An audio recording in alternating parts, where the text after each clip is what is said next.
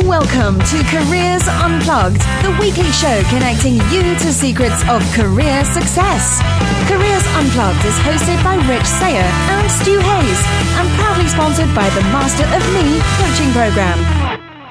If you feel being happy, committed, and passionate about your career is important, you're in the right place. My name's Rich Sayer, and I'm here with the fabulous co founder of Careers Unplugged and the Master of Me coaching program, Stuart Hayes. Mr. Hayes. Mr. Sayer, how's things? Oh, I go pretty good. And yourself? Oh, mate, I've had a, an awesome day. It's no. good to have some sun coming back into Melbourne. Oh, it's a beautiful time. Spring has sprung. Spring has sprung. Tell us all about today's guest. Well, mate, this is going to be a very interesting discussion today. The, our guest is one of Australia's foremost professional sports administrators. He's also the CEO of Australia's 2015 AFC Asian Cup organisation body. Now, mate, this is an event that is anticipated to bring 45,000 spectators and 3,500 media to Australia from overseas. How's that? That's a pretty big pull. He's had a career exceeding two decades in which he has held significant leadership roles in two other sports outside football. The first as the general manager of cricket with Cricket Australia for nine years. And, mate, as a cricket fan, I'm sure you'll agree the period that he went through that era would have been absolutely fantastic. There was Warne, there was Waugh, all those guys. Golden and then era. afterwards, he was the CEO of AFL powerhouse Hawthorn for six years as well. Wow. But our connection, both you and I, started off way back in the 80s when we had the privilege of working with this guy at the school we went to in high school, Mazenod College. Michael Brown, welcome to Careers Unplugged. Thank you very much for the invitation. Thank you for joining us. it's so, a pleasure. we came across you a long time ago um, when you guided us uh, through physical education, and uh, and you were a man of mystery and intrigue. Um, you know, you, you came from another country, but you didn't weren't noticeably from another country, and you you seem to know a hell of a lot about AFL football for someone who was from overseas. Um, how, how did your career kick off? Um, well, I I um, I was born in Birmingham, and I came to Australia when I was nine. Um, and then, like like most people of English uh, origins, I wanted to play local soccer, and uh, I was tall and quite skillful, so I went to join the local football club. But unfortunately, the multicultural nature and the language barrier um, made it challenging, and I was tall kid, so gradually I, I moved into AFL and played played the VFA for ten years, and um, and played a lot of cricket, and then sort of became a real Aussie. And it's funny when people meet my parents today, they don't realise, or people who know me, they don't realise that um, um, you know I'm very much English stock, so, but now very much naturalised Australian. So, so um, school for me, uh, all I ever wanted to be was was to, to teach, um, particularly physical education. I was mad about sport.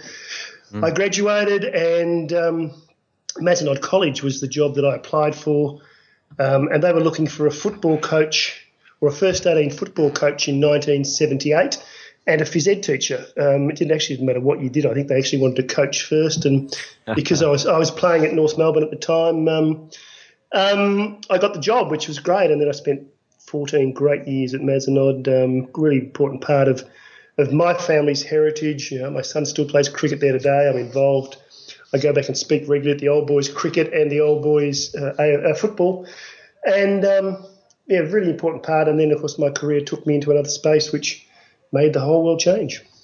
So talk us through that transition. I mean, you you know you were you were happy there. I mean, the time that we probably met you, you were finishing up almost um, in that sort of time frame. Yeah, well, I joined there in '78, so I would have been there in all of your six years. Um, so th- there was a guy, um, another a Scottish guy who was there with me, a guy called Norm Davey, who was well, well known in who was well known in the soccer fraternity, and I sort of bought the AFL, or the football, and the cricket part. Um, and I had a passion um, to be to see the school go forward. And remember, the school in 1978 um, was only 300 students, and now it's over 1,300. And it was a very small Catholic regional Catholic college that no one knew about. Um, but we, you know, we set about making some changes, and we had some great kids, um, great staff, and you know, gradually we took Mazenod to probably the, the pinnacle of school sport, winning premierships and um, that just led me into the into the background of sport. And very early on, because I had an AFL background and I was playing when I was teaching, we had a player called Silvio Foschini who came to the school, who was an outstanding sporting talent. And um, I remember um, he was playing in our first 18 and the South Melbourne Football Club, who were then based in South Melbourne on their way to Sydney in the early 80s. Yep. Um, wanted to play him in their senior team. And of course, the obligation for anybody in a Catholic school, private school, was your put your school commitments first. and um, I got involved with their recruiting manager, a guy called Greg Miller, and said, "Look, I'm sorry, his obligation is to his school." And of course, that started a whole debate, which became quite public. And um, and then we and I, we eventually got through the discussion, and it came to a space where I said, "Look, I don't think you guys know how to treat young young people, and we've got a lot of them at our college." And he said to me, Why don't you come and do better? And so I joined there in a part time basis in their recruiting program, which I really enjoyed. So I could do that on weekends. I played, I played footy on weekends. Of course, Silvio went on to do amazing things, played over 100 games, um, changed the rules when he moved clubs without a clearance, etc., etc. But um, so that was probably my introduction into the world outside of teaching. And I'd always had a desire that if I studied and I, you know, during my time in uh, at Mazenod, I took that opportunity to upgrade my qualifications. Um, I did an additional um, additional degree. I did a bachelor bachelor of business. Um, so what I did was started to add, hoping one day that the opportunity would come. And when it did in 1990, I think I went to North Melbourne with Greg as football manager under the what was then the Wayne Schimmelbusch range uh, or reign. Okay. Yep. Um, John Longmire had kicked uh, 96 goals, I think, for North, um, and great personalities because they were on the cusp of an incredibly successful time, albeit not with Wayne Schimmelbusch. And after a couple of years, they ran out of money, so I got told to move on, and, um, and that was a, a real shock because I'd lived in I lived in the education world where you paid every second week, you never had to worry about it. So I, I remember driving up the Eastern Freeway in Melbourne to a house in Heathmont and now, this is way before the days of mobile phones, thinking, golly, I've been given a week's pay and like, I've got to give my car back on Tuesday and I've got two young children and a mortgage. But so what, what, you were talking about there, Mick, is something i am actually running an event uh, at Melbourne Victory this Friday. Yep. Uh, and the event is actually exploring from a player's perspective what type of things should you put into your early career, you know, skill acquisition, um, further studies, whatever, that's going to help you transition – um, out of the out of your career one day when you cease to be a player, but also to maximise your time in your career when you when you're playing as well. I mean, were you sort of thinking about those things? Is that why you started studying at the time? Yeah, well, I just I realised there was life beyond teaching, and I loved it to death. Um, but I always wanted to, I, but I didn't know what more was. I didn't. There was no specific vision that came to me teaching gave me um, a great couple of opportunities. It gave me the opportunity to play sport, which I did because I could get to training because you were finished at 3.30, 4 o'clock. So I could pretty much get anywhere in Melbourne to play um, and to study because you had, in those days of Catholic education, we probably had 12 or 13 weeks a year leave, which was amazing. Um, so it gave you a, ho- a, whole lot of opportunities and I just wanted to use them for, for positive experiences and um, – and I just figured that if I was going to go, these were the days of you know, academia that your qualifications were paramount. So if I could add to my add to my resume in a qualification sense, and then I was doing a bit of recruiting. I didn't know where that would lead, but I met a whole lot of people. I basically travelled Australia. I was pretty organised. I became sports master at Mazenod, so my teaching load diminished, and I was responsible for driving the sports program, which is a critical component of any education program. You know, the ability to not only have elite sport, but also to have house sport and make sure everybody engaged in some sort of physical activity. Um, yeah, it just took me to that opportunity. And then, you know, I'm a great believer that, you know, good things happen um, and you've got to make sure that you're in the right position to consider them. And you don't always take the first thing that comes up, but, you know, I, I think I've learned over 30 years of working that playing to your strengths and playing to the things you enjoy is much better than playing to things you don't enjoy because mm. you just you become a clock watcher yeah is that something that's formalized in in professional sport now i, I used to uh, actually teach, teach luke darcy guitar years ago and and the the western bulldogs used to pay for the guitar lessons yeah. And, and, it was something in know, the salary cap. well, it was obviously about this skill thing. Luckily, he was good at media because he was a terrible guitar player. But uh, mm-hmm. is that something that's formalised now? Yeah, I, I think I think the, the thing about and look, you know, sport tips millions of dollars now into player welfare, which it didn't in my time. Like I was the football manager of North Melbourne, mm. and I think there were six people in the whole business. There was a full time marketing guy, the CEO, Greg Miller, who was football director, me, golly, and then we, you know, might have been a couple of uh, PAs, but that was sort of it. A finance guy, obviously. Um, and now you look, you know, when I left Hawthorn, um, we were 80 full time staff, and I think they're over 150 today. Wow. So, you know, it's a sports administration is a massive business. And, you know, I don't think anybody realised the importance of, of until you actually start to see the stats of, you know, unemployment, suicide, all the things that happen in elite sport because one day an elite player steps out of the limelight and has to do what you and I do every day. Mm. And you know, you know what? They, they haven't they haven't paid their credit card. They haven't paid their mortgage. They don't know what it's like to buy a pint of milk because they've been superstars. And I think player welfare is an incredibly great addition to AFL. It's a big issue in cricket in my time there, but it's about teaching players the life skills that you need because you know my nephew who plays AFL footy with Hawthorn, um, you know, and he's a really sharp kid, um, and he's you know he's a he's an incredible player, um, but everything's given to you so in so many ways, be it plane upgrades, be it meals, that you actually get into this movie star um, mentality, and it's only the very good ones who get to realise that your lifespan. I think I think they say the average career of a of an AFL player is about fifty games or sixty games. Mm. That's three years. So, you know, understanding that transition and a great credit to sport that have spent time helping people understand not only what's necessary, but what their skills are. Because it would seem obvious to me that, you know, not obvious, but it becomes apparent that people say, oh, I want to be, I want to be a coach.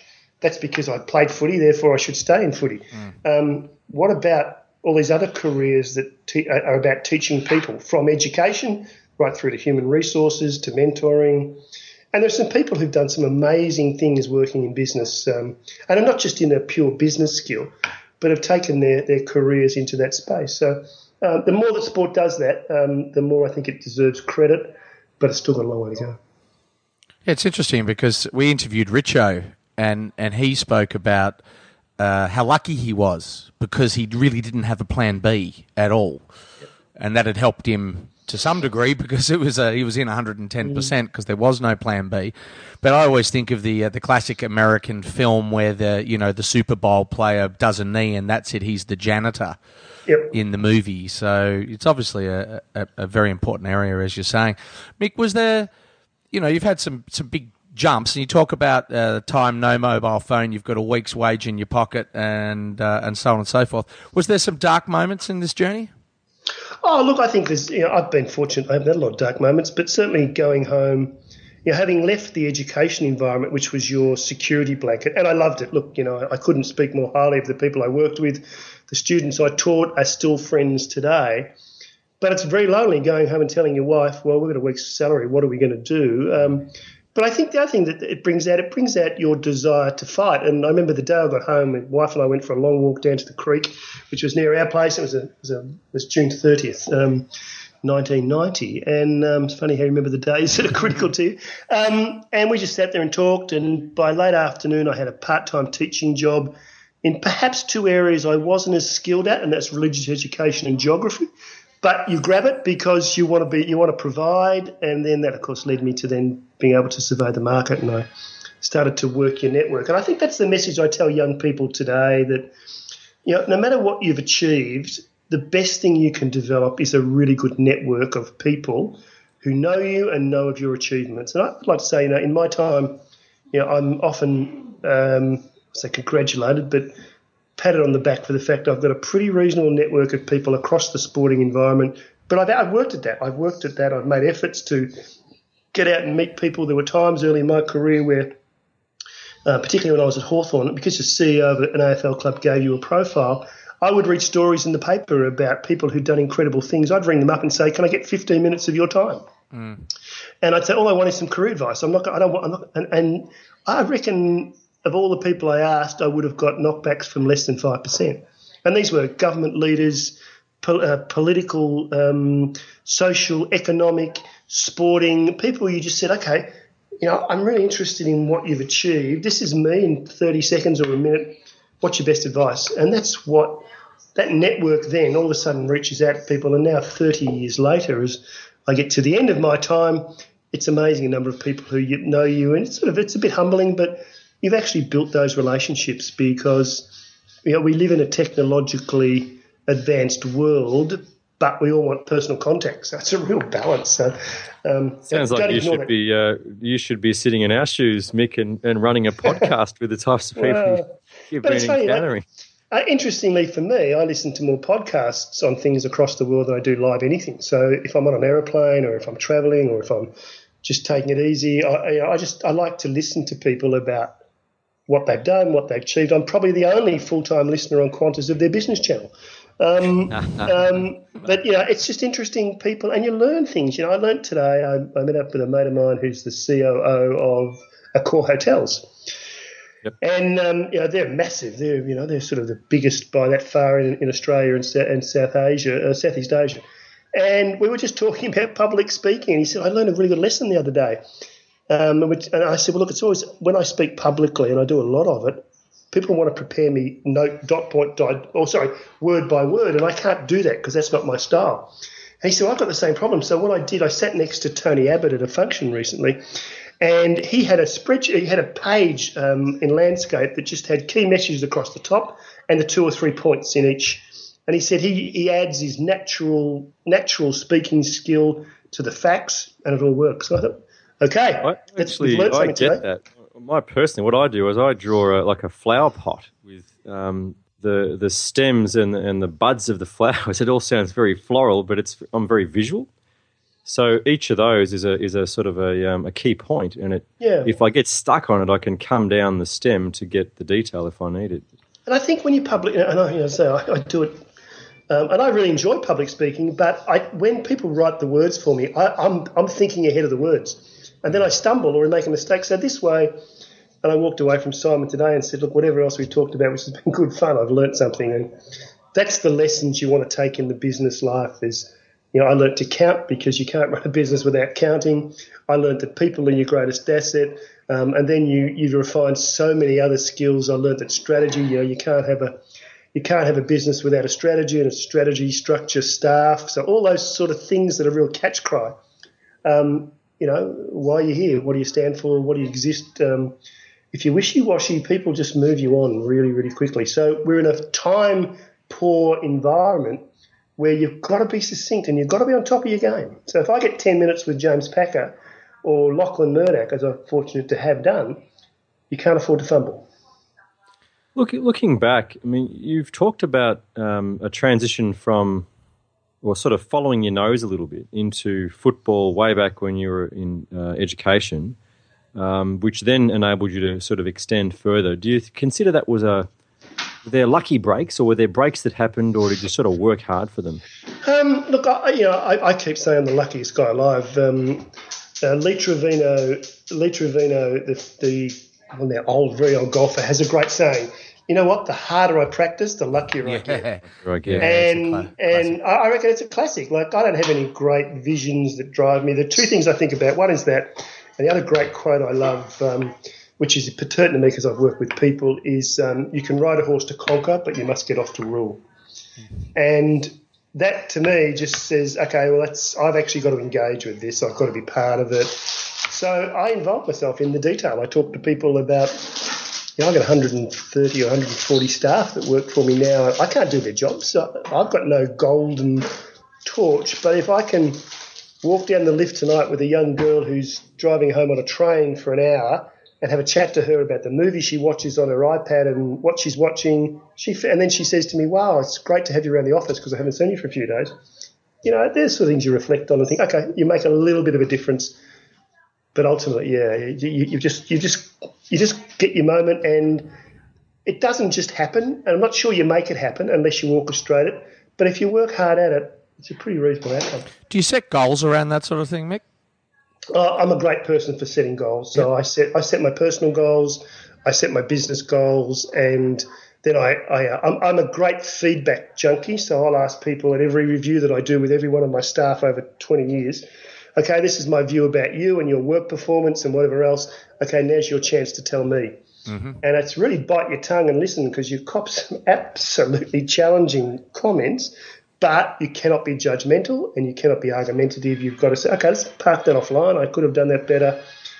But, but you know, your honesty with your staff is. Um, people they're there for the same reason you're there. Uh, mm. You know, and and you know. Peter Collins, who was a, a mentor um, or a friend and a mentor who was ex McKinsey's, who did a lot of work with us at cricket, made a really obvious, a really, um, really poignant point to me once. He said, if you're the CEO of a business, 50% of your staff are talking about you 50% of the time.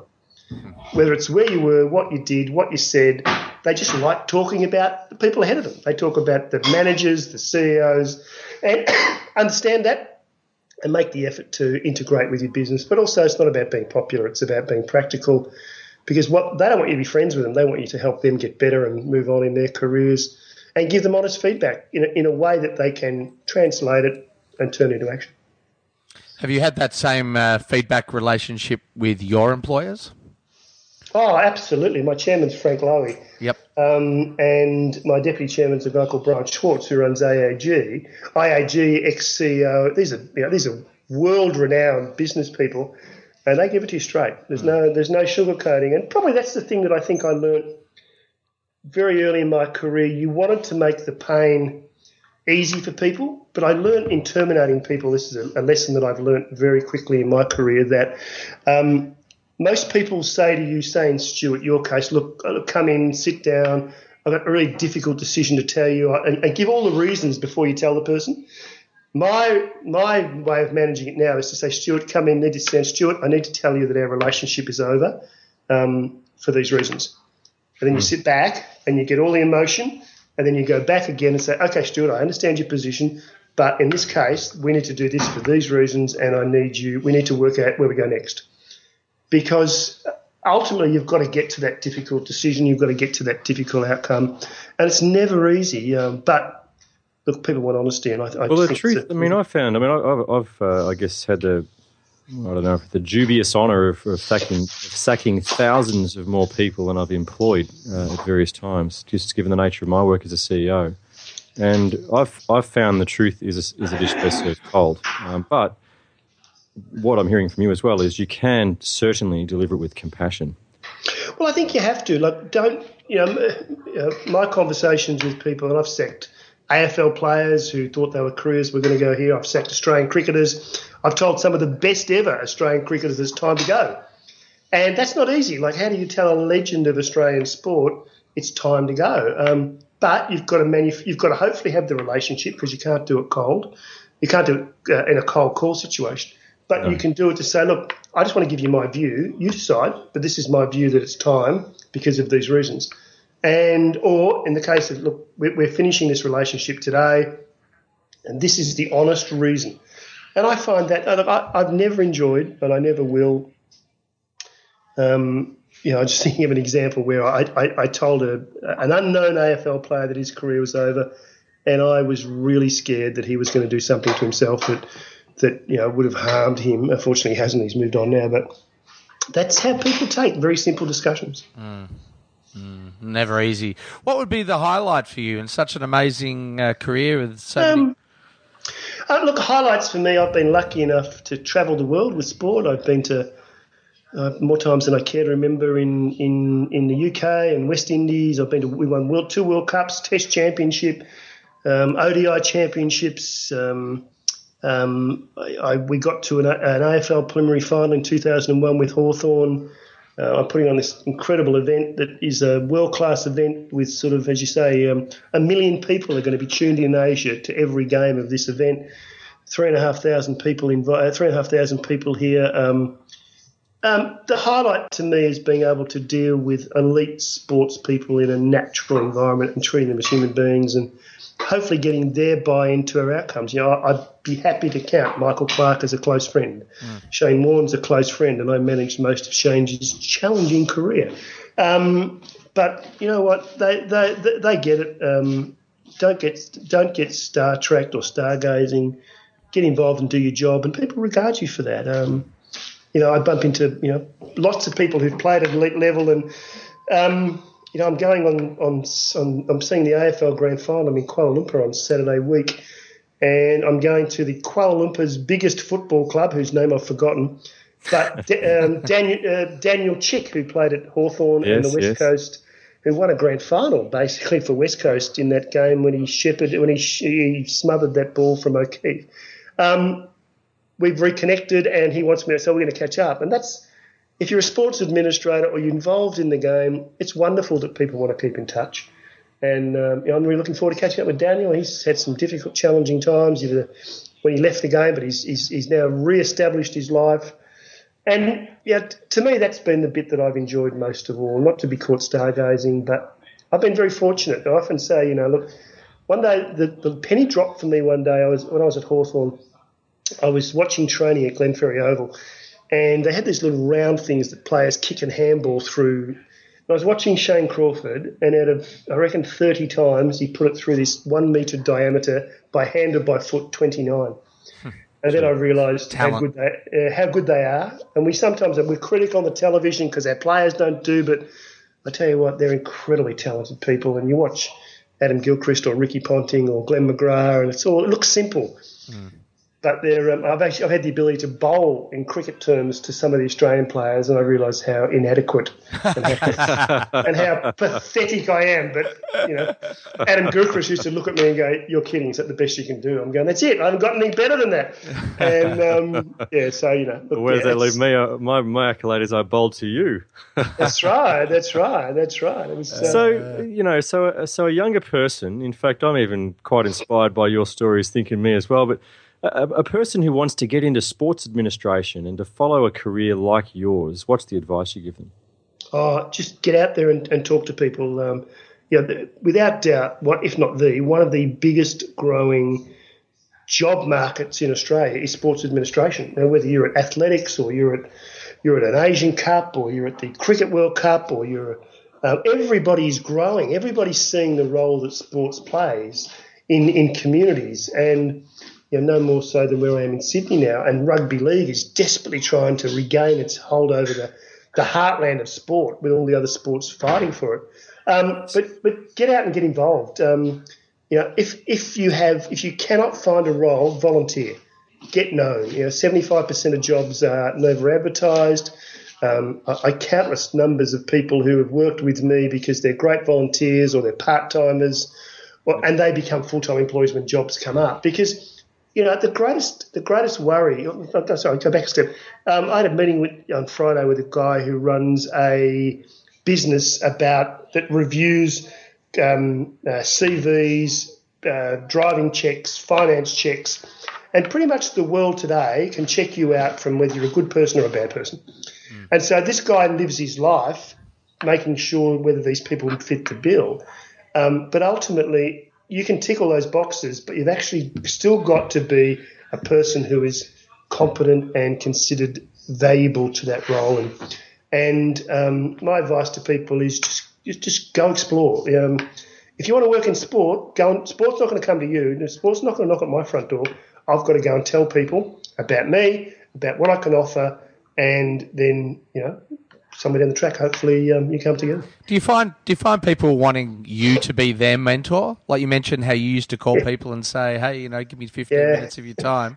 Yeah, I, I created a monster. Um, so I, I will give you an example. Sort of last, yeah, last Wednesday I went out to the Manly Entrepreneurs Club, which is an amazing group of people, and they they are uh, well Manly's uh, 45 minutes from where I live.